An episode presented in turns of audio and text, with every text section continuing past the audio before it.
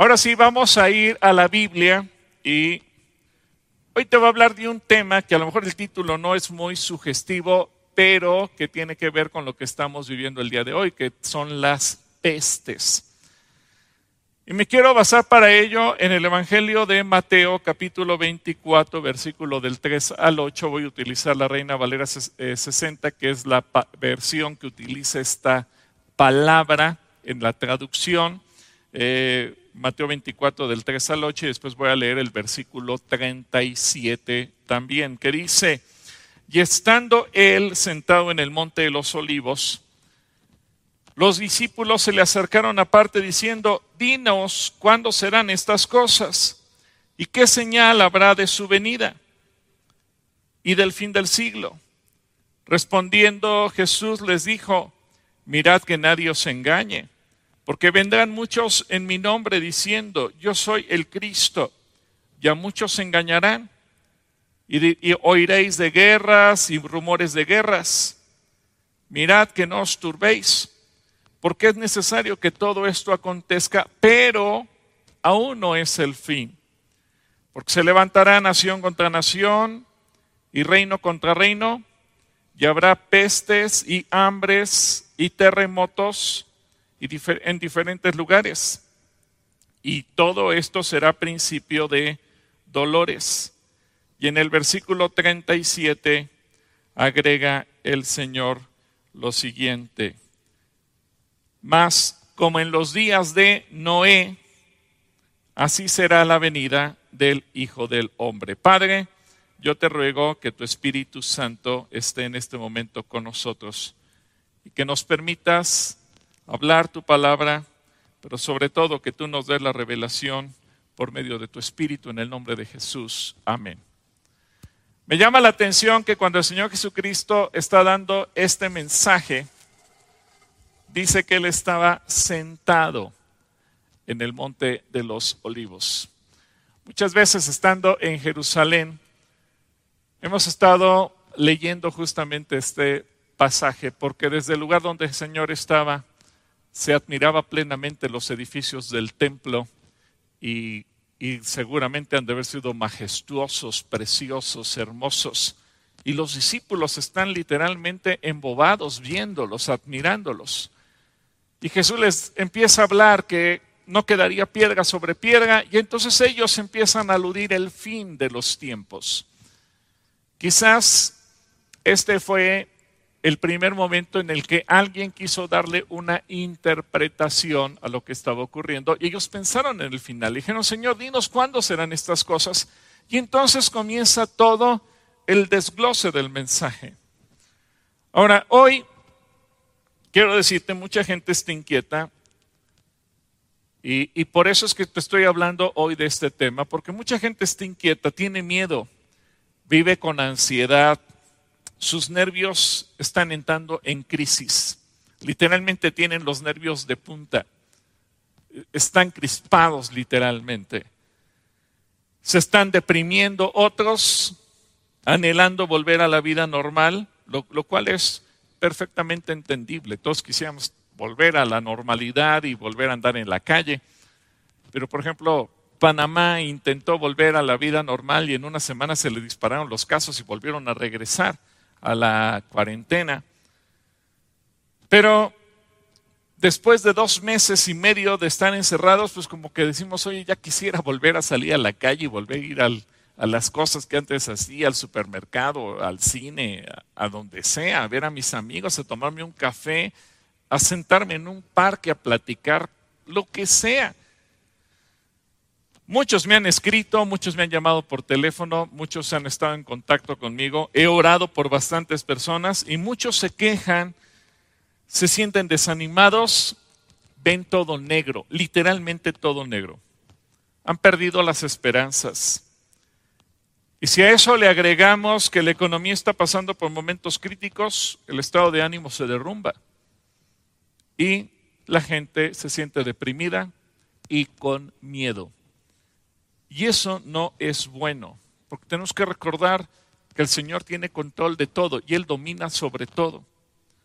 Ahora, para colmo de males, no faltan los profetas o quienes pretenden jugar a ser profetas e interpretan todo lo que está ocurriendo en el mundo entero, presagiando el final de todo, hablando del anticristo, del nuevo orden mundial, donde se encuentra el 666, la alineación de los astros, los eclipses de luna o de sol, incluso previniendo a la gente, algunos de ellos, para que no se dejen hospitalizar en caso de enfermedad. Y algunas empresas farmacéuticas ya prometieron que para el mes de septiembre tendrán lista la vacuna en contra del COVID, pero algunos dicen, no, no, no, no te la pongas, porque al aplicártela te van a poner un chip que será la marca de la bestia, porque todo lo ven como un complot. Muchos acusan y tú lo has visto porque me han llegado cantidad de mensajes que todos los hermanos me mandan, me quieren prevenir, me quieren enseñar. Muchos acusan a Bill Gates, a Barack Obama, a los chinos, a Donald Trump a muchos personajes más de ser los precursores del anticristo. La gente habla de la nueva tecnología 5G, que en breve estará ya en operaciones en todo México y en todo el mundo para la telefonía celular, pero, pero dicen que es la tecnología del diablo. Así como hace 50 años hablaban de la computadora de la Unión Europea que se encuentra en Bruselas, Bélgica, como la bestia y que acabaría con el mundo entero. Por cierto, mira, esa computadora ya hasta dejó de existir. Ya hay otras computadoras, hay ahorita una guerra entre Japón, China y Estados Unidos a ver quién tiene la computadora más potente del mundo. Y total, la computadora que bautizaron como la bestia ya dejó de estar en operaciones y el mundo sigue. Y quienes profetizaban que esa computadora era la bestia, pues quedaron mal e hicieron que el nombre de Jesucristo fuera vituperado, porque obviamente mucha gente burló de ellos. Este pasaje que acabo de leer de Mateo 24, y tú puedes leer todo el capítulo 24 en tu casa con calma. Este pasaje parece aplicable para este tiempo, pero lo cierto, y por eso te quiero hablar de ello, es que ha sido aplicable a lo largo de la historia en más de una ocasión. Y no porque Jesucristo se hubiera equivocado, no, sino porque a propósito Él planteó las cosas con tantas pistas que pudieran confundirse en cualquier momento, comenzando por el tiempo que Él vivía en el año 33, que los discípulos dijeron, oye, está cerca, que decir que Jesucristo ya viene. Y cuando ven que los romanos destruyen Jerusalén, dijeron, no, pues Jesucristo ya está por llegar. Incluso el apóstol Pablo, si tú recuerdas en el Nuevo Testamento, tuvo que escribir y aclarar, Cristo no ha venido, porque muchos daban por hecho, pues ya vino, ya mira todo lo que está pasando. En ese momento ya era aplicable. Cuando ellos trataron de entender lo que ocurría, dijeron, caramba, Jesús ya viene, no tarda, es en esta semana o la otra. Bueno, lo mismo ha sucedido en diferentes épocas de la historia. Marcos 13, 32 y 33, Jesucristo dijo, y creo que aquí está el punto de la sabiduría, porque Él ocultó la información clave y simplemente nos da pistas que en cualquier momento se pudieran mirar. Y dice, sin embargo, Nadie sabe el día ni la hora en que sucederán estas cosas. Ni siquiera los ángeles en el cielo, y pon atención, ni el propio Hijo. Solo el Padre lo sabe, y ya que ustedes tampoco saben cuándo llegará ese tiempo, manténganse en guardia, estén alerta. Vaya que lo hizo con toda sabiduría, porque nos despista a todos porque lo mismo pensaron los creyentes de otras épocas, en el año 500, en el año 1300 y en muchos otros momentos, en el año 1918 y en 1945 y en, tantos momentos claves de la historia. Me llama la atención que comenzamos leyendo que Jesucristo dijo que habrá pestes. Y vuelvo a leer ese pasaje. Oiréis de guerras y rumores de guerras. Mirad que no os turbéis porque es necesario que todo esto acontezca, pero aún no es el fin, porque se levantará nación contra nación y reino contra reino. Habrá pestes y hambres y terremotos en diferentes lugares.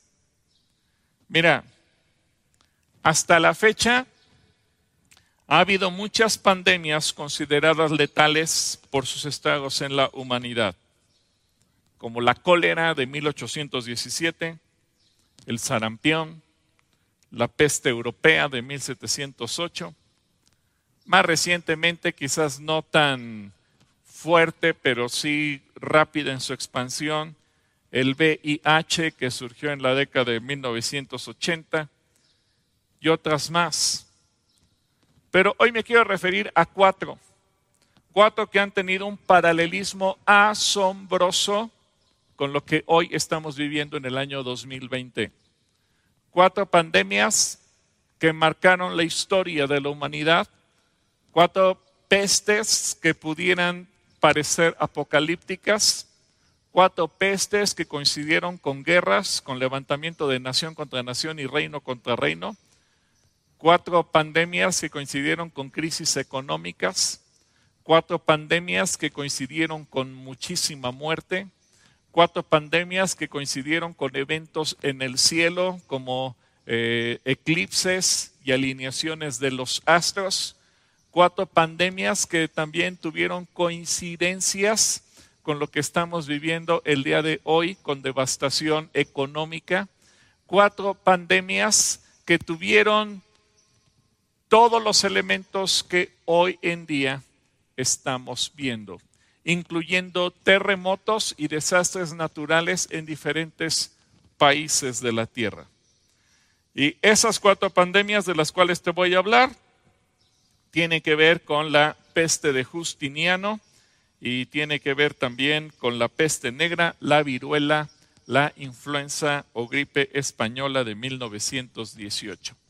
Y te voy a explicar un poquito de ello porque creo que es importante considerar lo que aparece en los libros de historia para que también eso nos despeje la mente y quitemos el miedo de lo que hoy estamos sintiendo. Voy a comenzar con la peste de Justiniano. La peste es la pandemia por excelencia, aquello que traspasa una frontera de un país y se extiende a todo el mundo. Esta peste que se identifica y muchas veces viene a nuestra mente la peste negra que devastó el continente europeo en el siglo XIV. Sin embargo, hay otra pandemia igualmente letal pero menos conocida que mató a millones de personas casi un milenio antes y se conoció como la peste de Justiniano la primera pandemia pestífera de la que se conservan fuentes escritas, gracias a un historiador que se llamó Procopio de Cesarea, la ciudad que está a la orilla del mar Mediterráneo en Israel.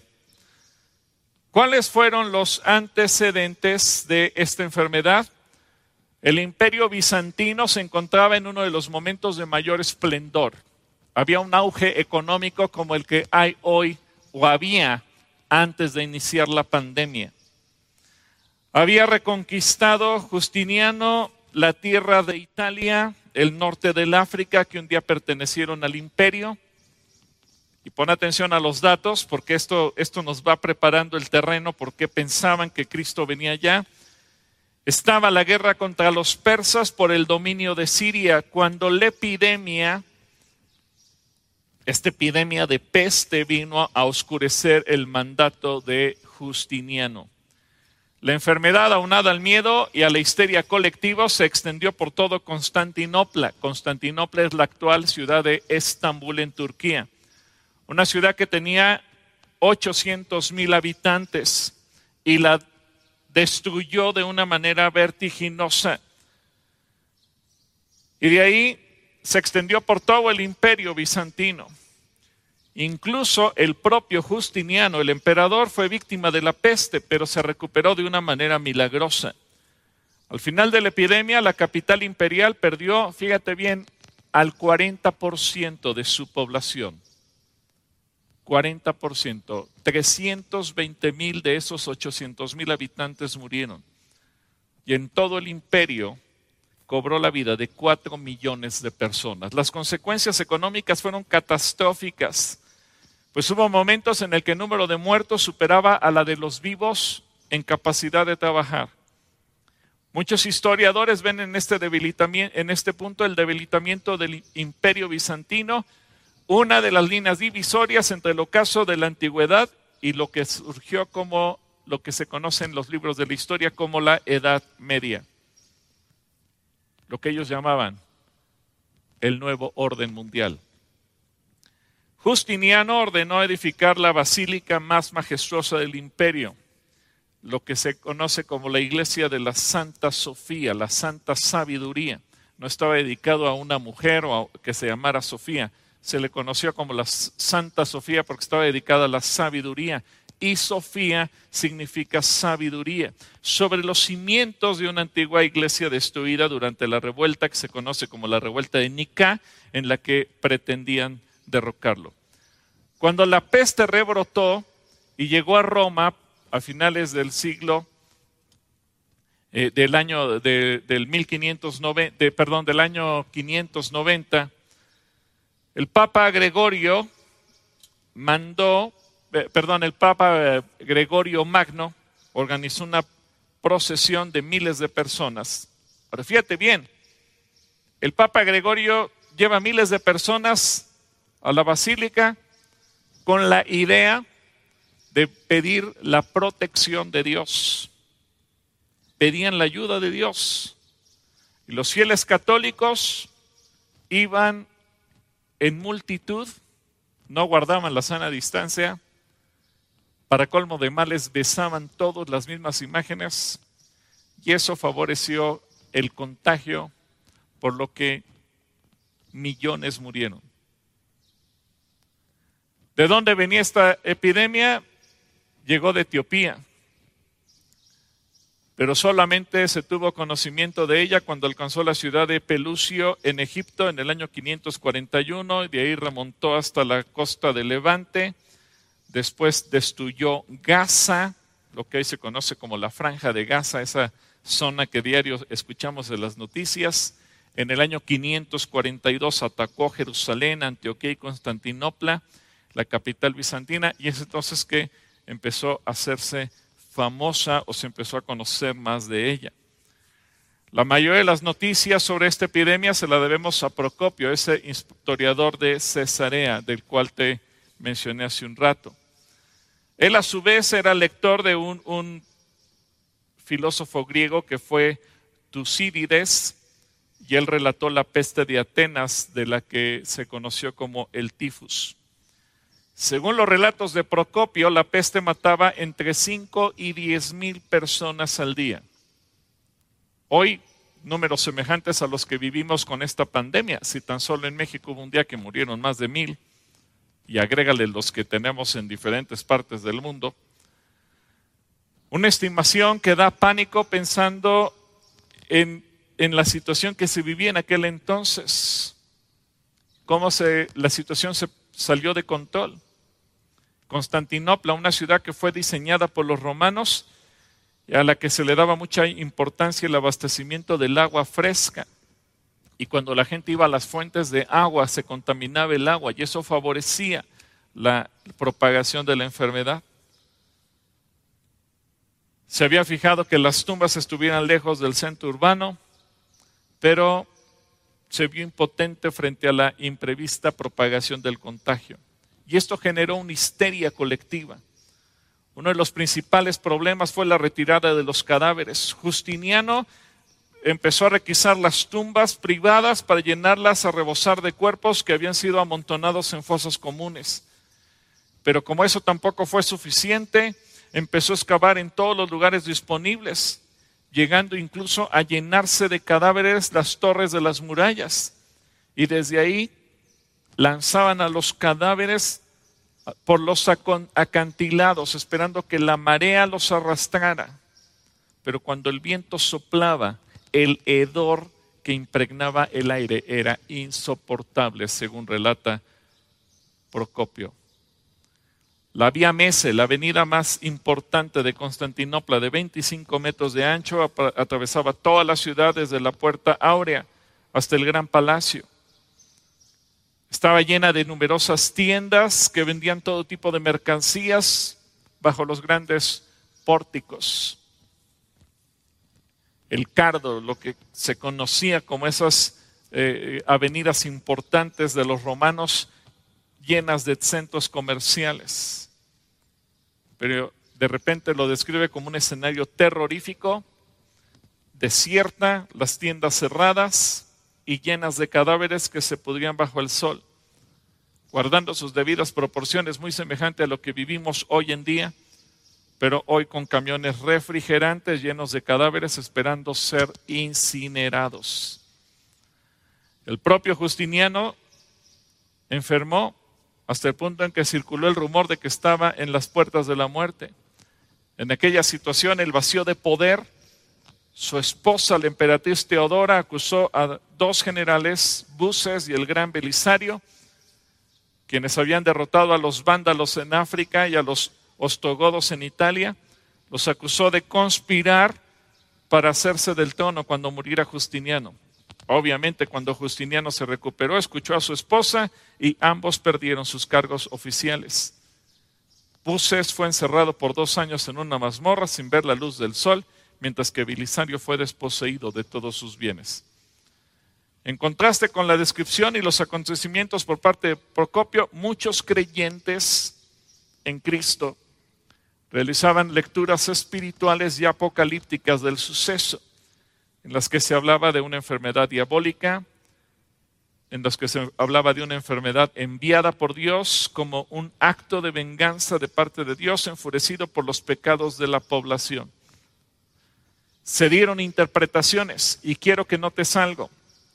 Pandemia, que era la peste, crisis económica, hambre, guerra, terremotos, factores que el Señor menciona y para los creyentes de ese tiempo, Justiniano era la bestia que quería gobernar sobre todo el mundo.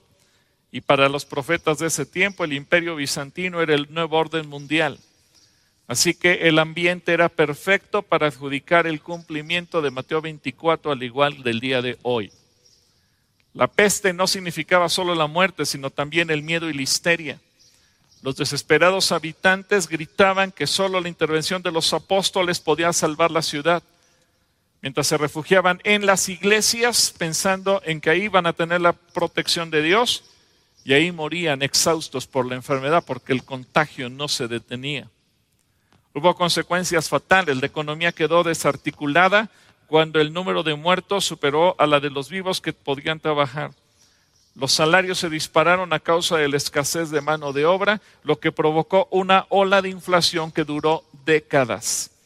Y a pesar de que el comercio y los intercambios se habían paralizado, se adoptaron medidas de emergencia para que el aparato administrativo del imperio no quedara afectado y se intentó llenar los vacíos legales causados por el vertiginoso aumento de muertes imprevistas.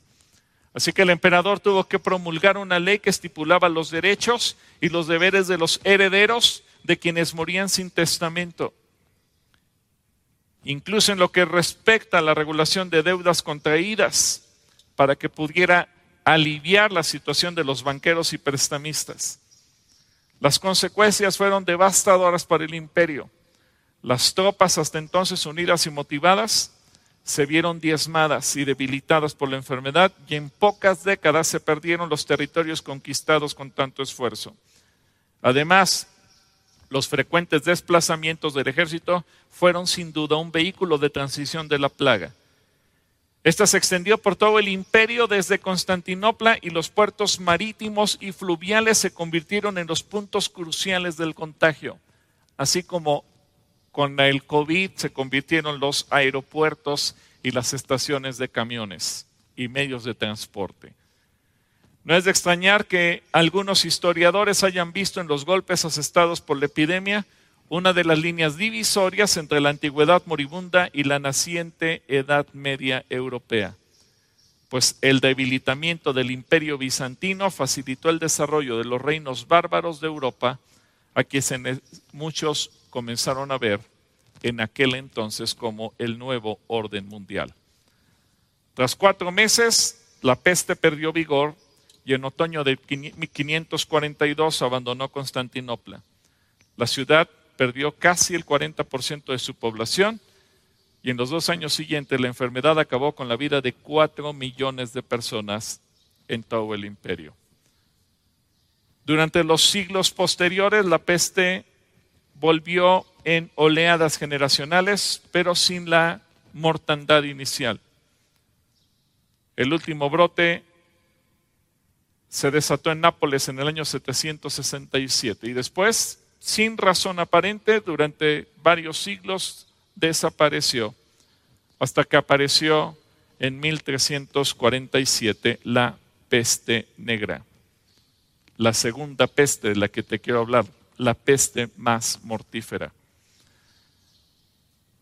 Esta aparece en 1347 y 1348, una enfermedad terrible, desconocida, se propagó por Europa y en pocos años sembró la muerte y la destrucción en todo el continente. La peste negra era ya y sigue siendo, porque de repente hay brotes todavía en la actualidad, una vieja conocida para la humanidad. Y de esta enfermedad, repito, se vivió la época más mortífera. Entre el año 1346 y 1353 fue conocida por sus antecedentes, pero se ignoraba por completo las causas de su enfermedad y su tratamiento. Y obviamente tuvo una velocidad de propagación y la convirtió en una de las pandemias de la historia que dejaron huella. ¿Cuál fue el origen? Bueno, al principio no se supo, decían que era un juicio de Dios y solamente cinco siglos más tarde se descubrió que el origen de esta enfermedad venía de las ratas. Y durante la Edad Media, pues las ratas vivían o convivían en las grandes ciudades con las personas, se desplazaban en los mismos transportes, barcos, eh, hasta ciudades lejanas, portando el virus consigo. Y, y los números que dejó tras de sí esta pandemia son estremecedores. Por ejemplo, según los datos que manejan los historiadores, es que la península ibérica habría perdido entre el 60 y 65% de su población y en la región italiana de la Toscana entre el 50 y el 60%. La población europea pasó de 80 a 30 millones de personas, disminuyó 50 millones en Europa. La peste, según el autor árabe Iván Al-Guardi, tuvo su origen en el territorio de la actual Uzbekistán, desde los puertos a las zonas interiores. La terrible plaga procedente de Asia se extendió por toda Europa en poco tiempo, ayudada por las pésimas condiciones higiénicas, la mala alimentación y los elementales conocimientos médicos. Pero la peste tuvo un impacto pavoroso. Por un lado, era un huésped inesperado, desconocido y fatal, del cual se ignoraba tanto su origen como su terapia. Por otro lado, afectaba a todos, sin distinguir entre pobres y ricos.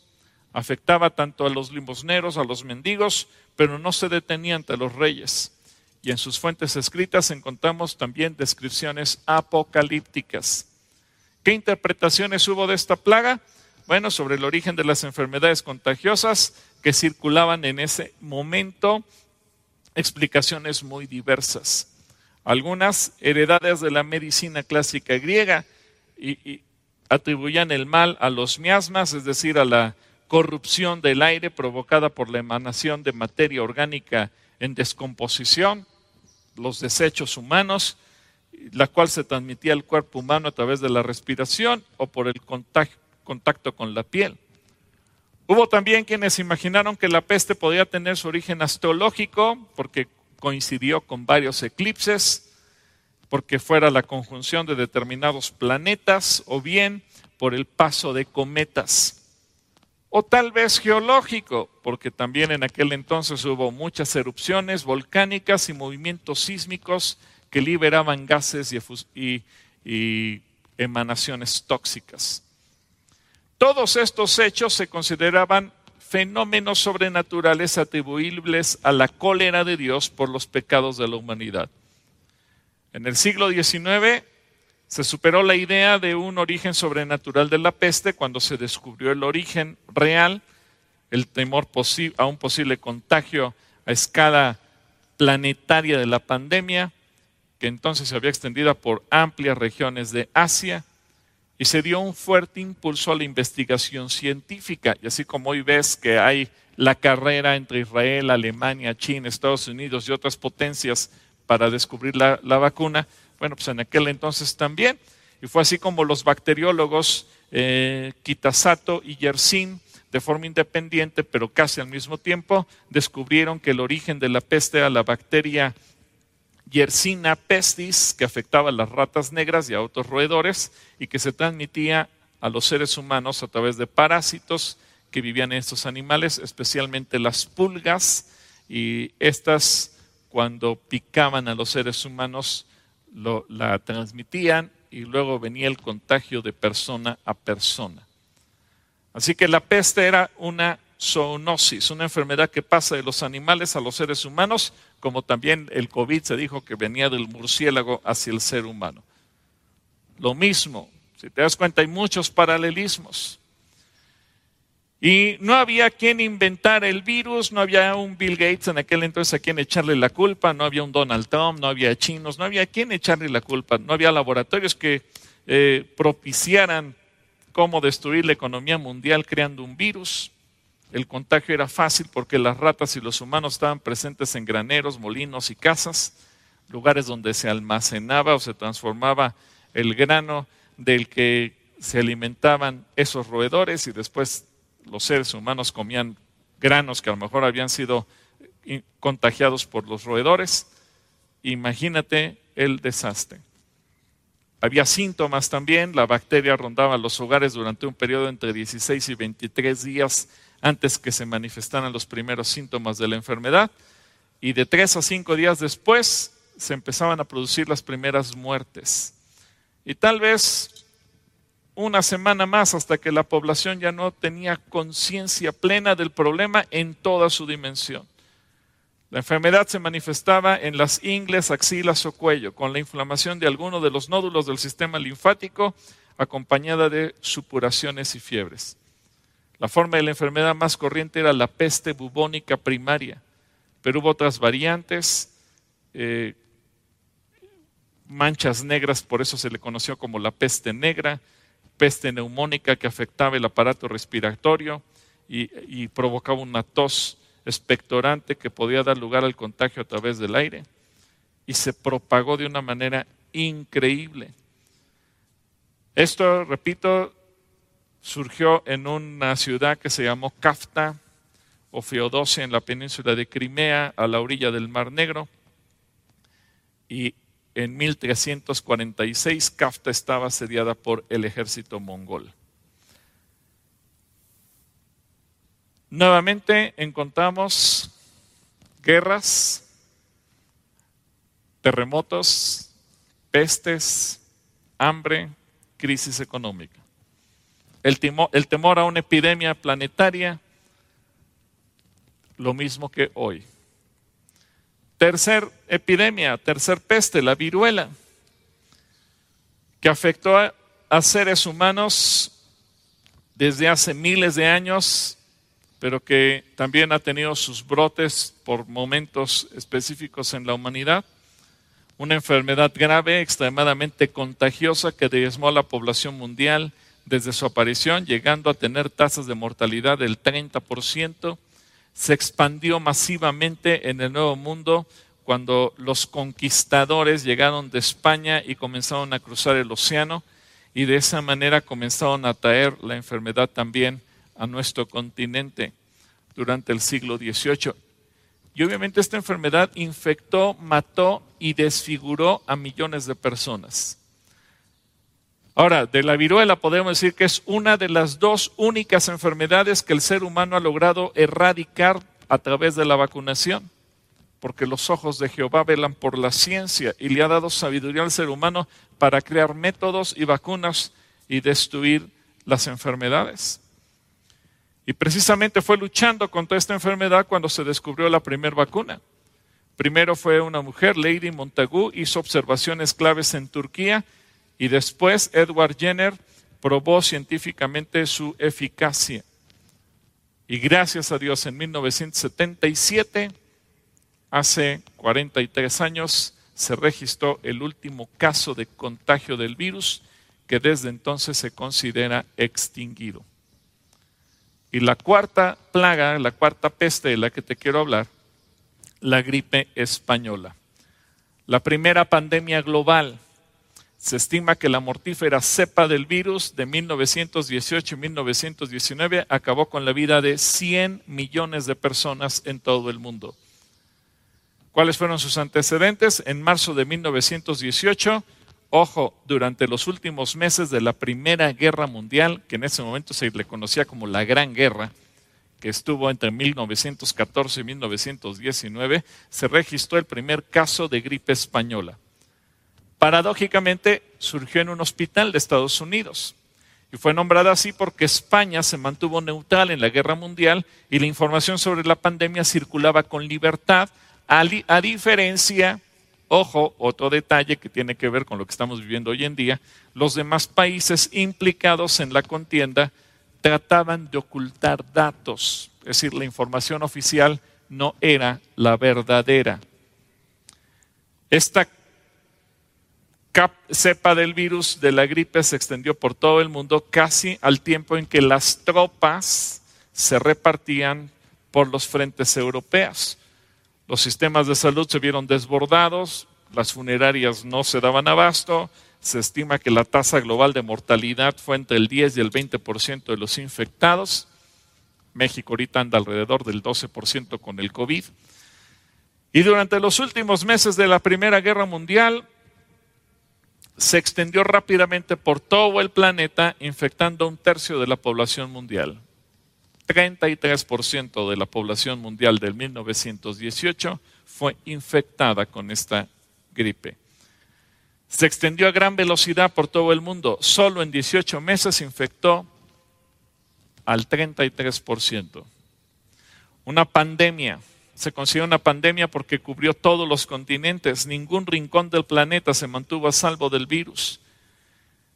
En verano de 1997, curiosamente, el científico Johan Hultin viajó hasta Breivik Mission en Alaska una comunidad de 200 habitantes en busca de cadáveres enterrados y con permiso de las autoridades locales exhumó del suelo congelado el cuerpo de una mujer en perfecto estado de conservación, extrajo una muestra de su pulmón y volvió a sepultarla.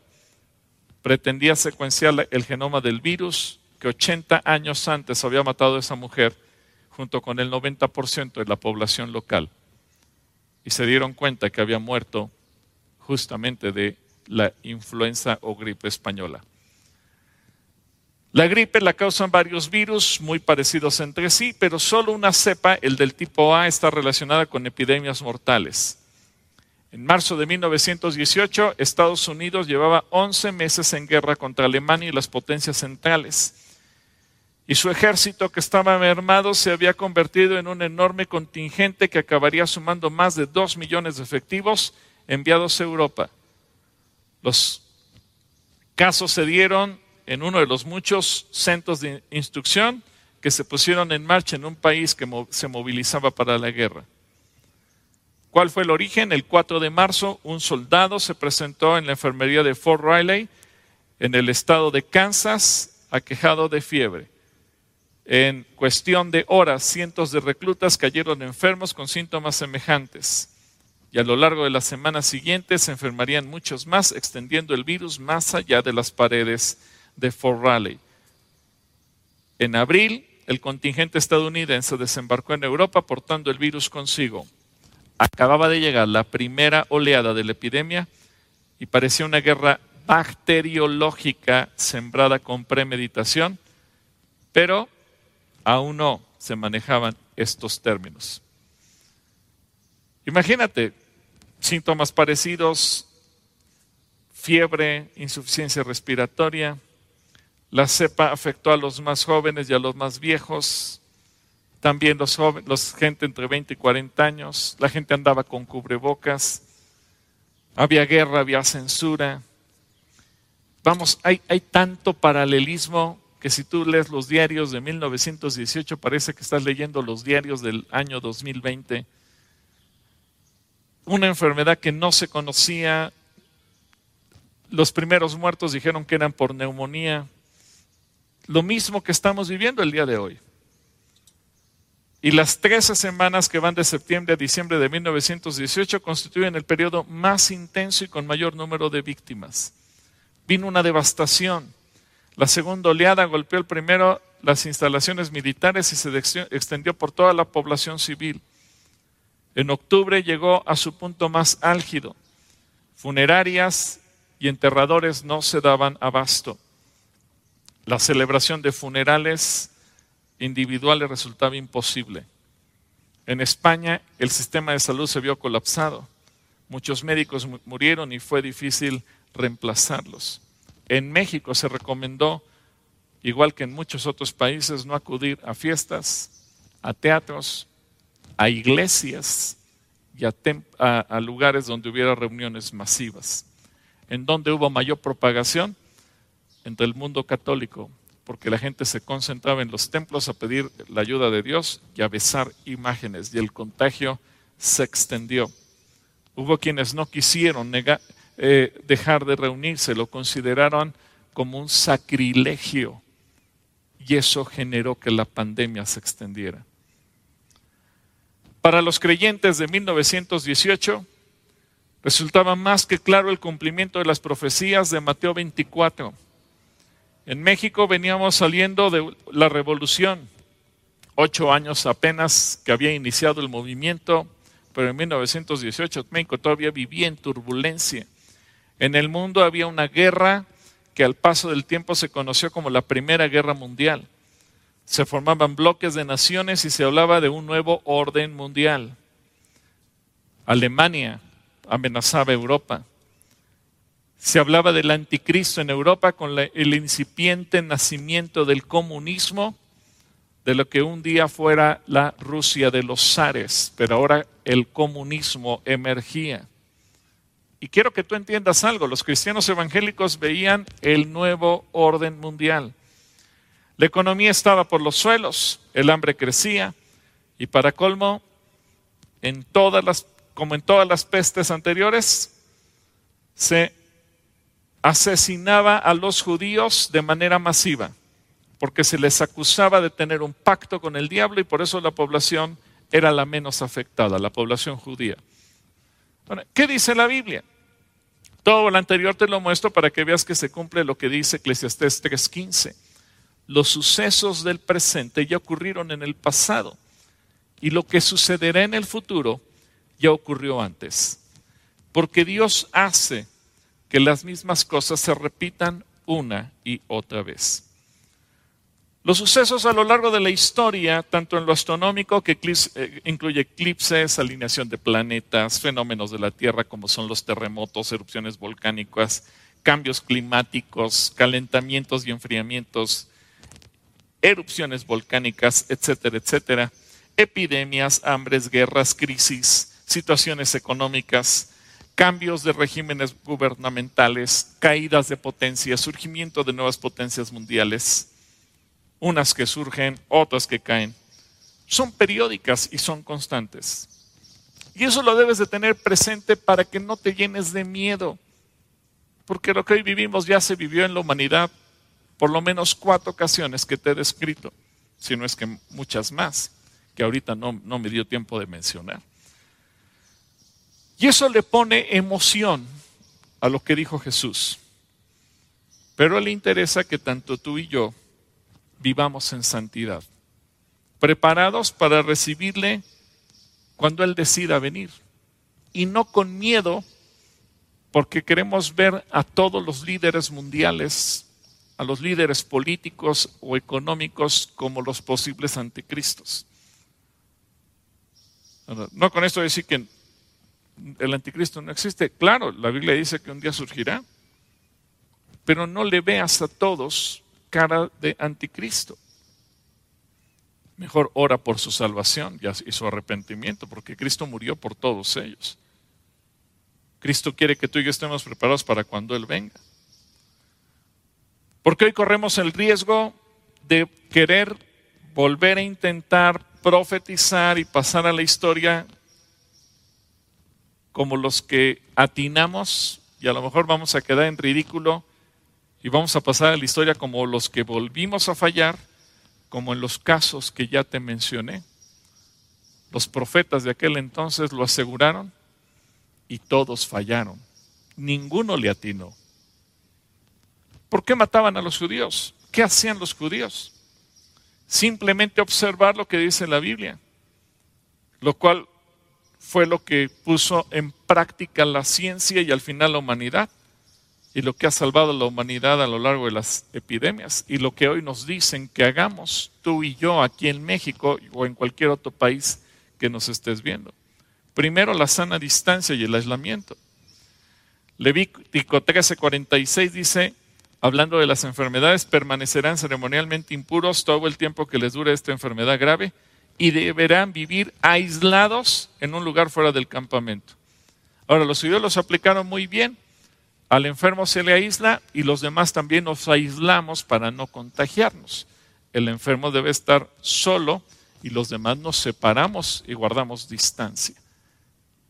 Eso fue lo que hicieron.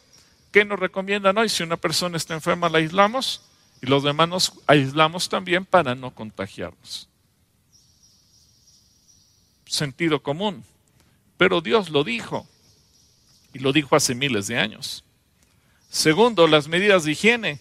Marcos 7, 3 y 4 dice, los judíos, sobre todo los fariseos, no comen si antes no han derramado agua sobre el hueco de sus manos como exigen sus tradiciones antiguas. Tampoco comen nada del mercado sin antes sumergir sus manos en agua.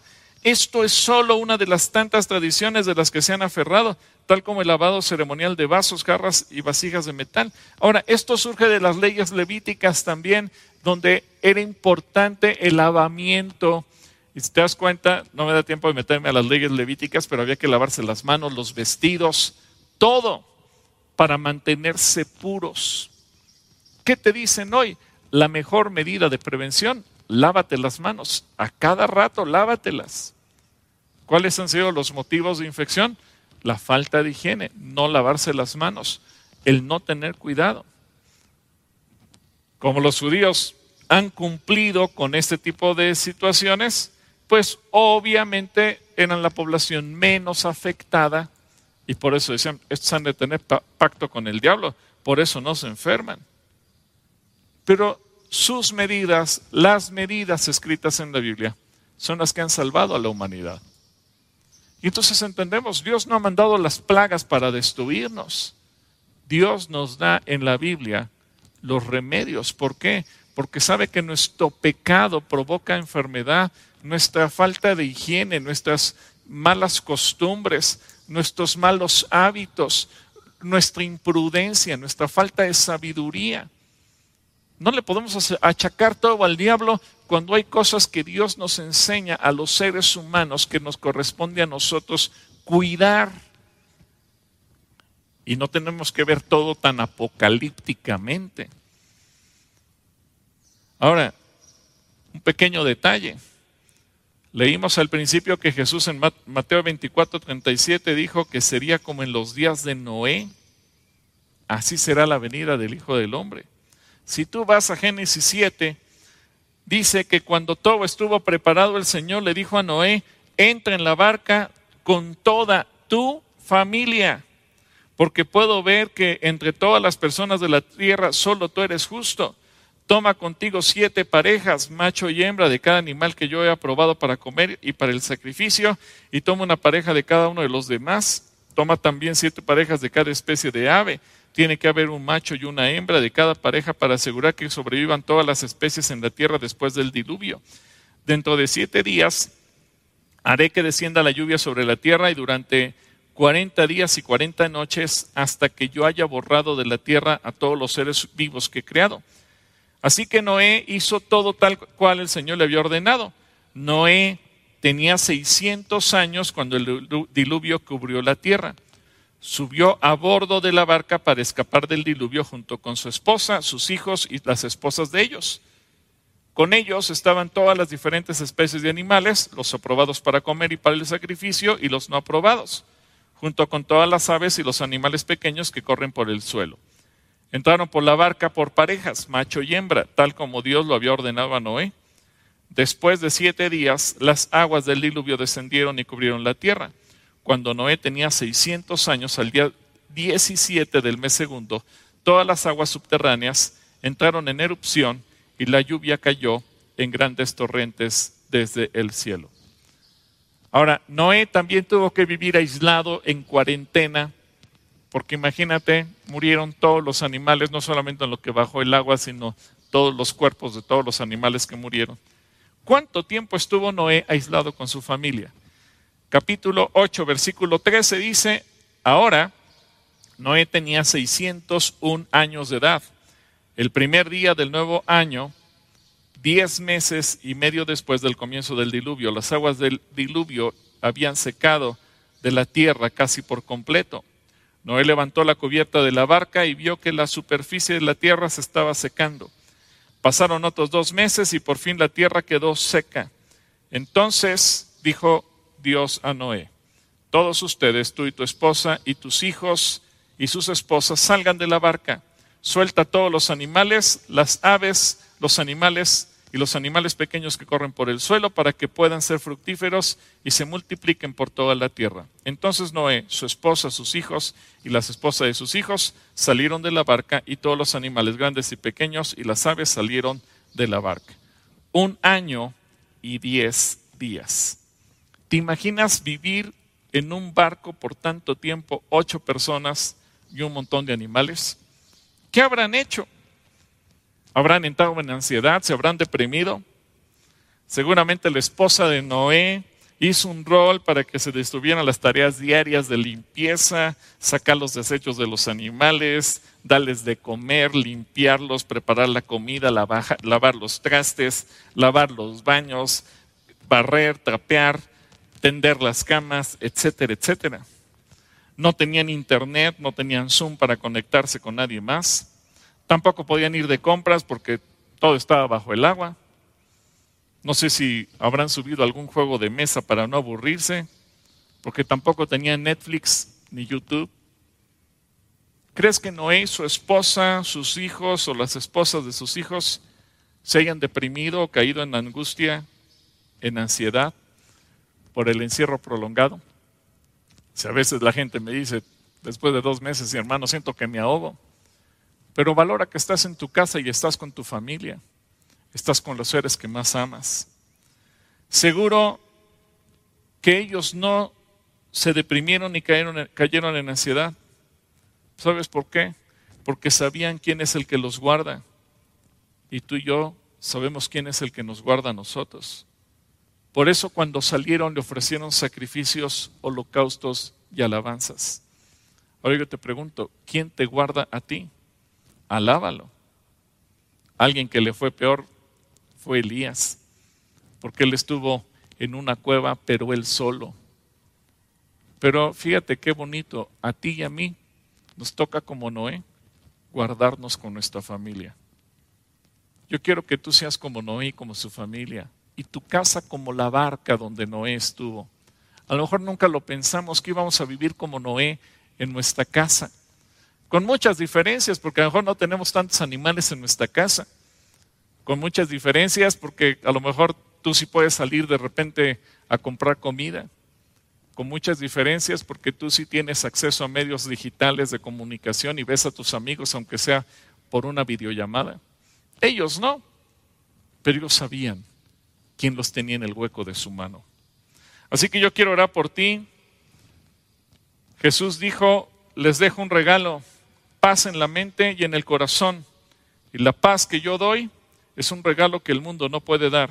Así que no se angustien ni tengan miedo. Padre, yo quiero orar por cada persona que en este momento está llena de angustia y llena de miedo. Yo quiero bendecir sus vidas. Yo quiero orar para que el ver la historia, Dios, nos ayude a sacar el miedo, pensando que tal vez estamos viviendo momentos que nunca antes se han vivido, los últimos momentos de la historia. Gracias Jesús porque lo que tú nos enseñas en el Evangelio, vemos que, que ha coincidido con otros momentos para que nosotros nos concentremos más en ti que en las circunstancias, que nos concentremos más en buscar la santidad que en buscar adivinar quién es el 666. Dios, que los cristianos pongamos nuestra atención en lo verdaderamente importante, que eres tú, que es obedecerte a ti y seguirte a ti. Yo quiero pedir, Dios, que en cada casa, en cada corazón, cada varón, cada mujer, cada niña, cada niño, cada joven, cada adulto, cada anciano, haya paz. En el nombre de Jesús. Amén.